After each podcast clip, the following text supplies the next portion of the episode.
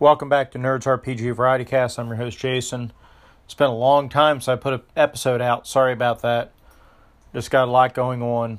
Just a really, really quick one here. Um, Middle Earth, we wrapped up the campaign. It went well. Hopefully, either Barry or um, Minion will talk in detail about it. But overall, doing a mystery and a high level fantasy game, in this case, using the Middle Earth role playing rules worked fine.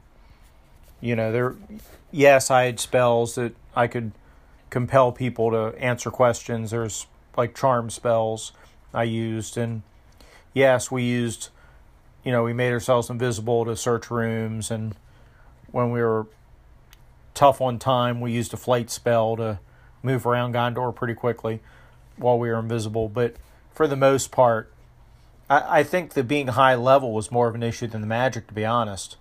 The uh, being high level, you, you know, to put a lot of points in his character, his scout's ability to perception and you know do like the things like tracking and whatnot, and he really rolled some a lot of high rolls because of the way the system works. So he didn't have a whole lot of problems doing anything. But I mean, it's a high level character, so you should be able to do things pretty easily.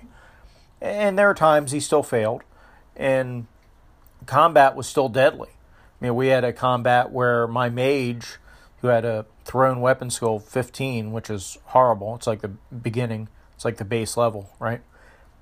And he only got that because he was an urban man. Is his background, I think. But anyway, you, you know, he ended up having to throw a dagger and, and luckily hit the opponent in the shoulder and did a critical and made him drop their the weapon in the hand. I, I think that's any. it was just blind luck that I, I rolled well, but but you know it, the high levels in battle, battle is still really deadly for us.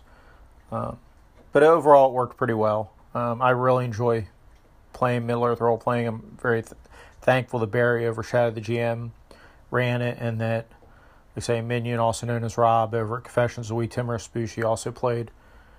And we're looking forward to here in January. I'm going to run against the Dark Master for them, and we'll see how that stacks up. Uh, I've also run some side games, one shots like Space Cowboys and things like that, using the the one PG system from Deep Seven. That went really well.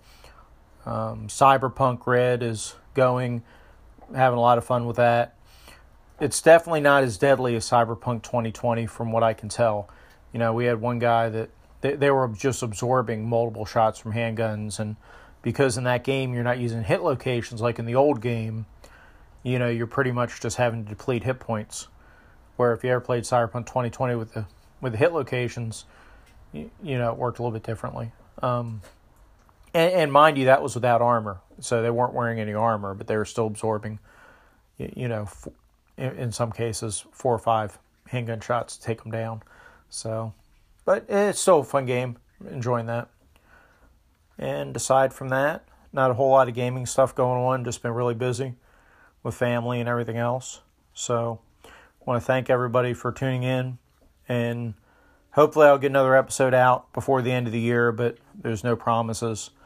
Just been really, um, really slammed lately. But thank you all for tuning in, and I hope you have a happy holidays. If I don't post again before that period, whatever holidays you may celebrate, and take care.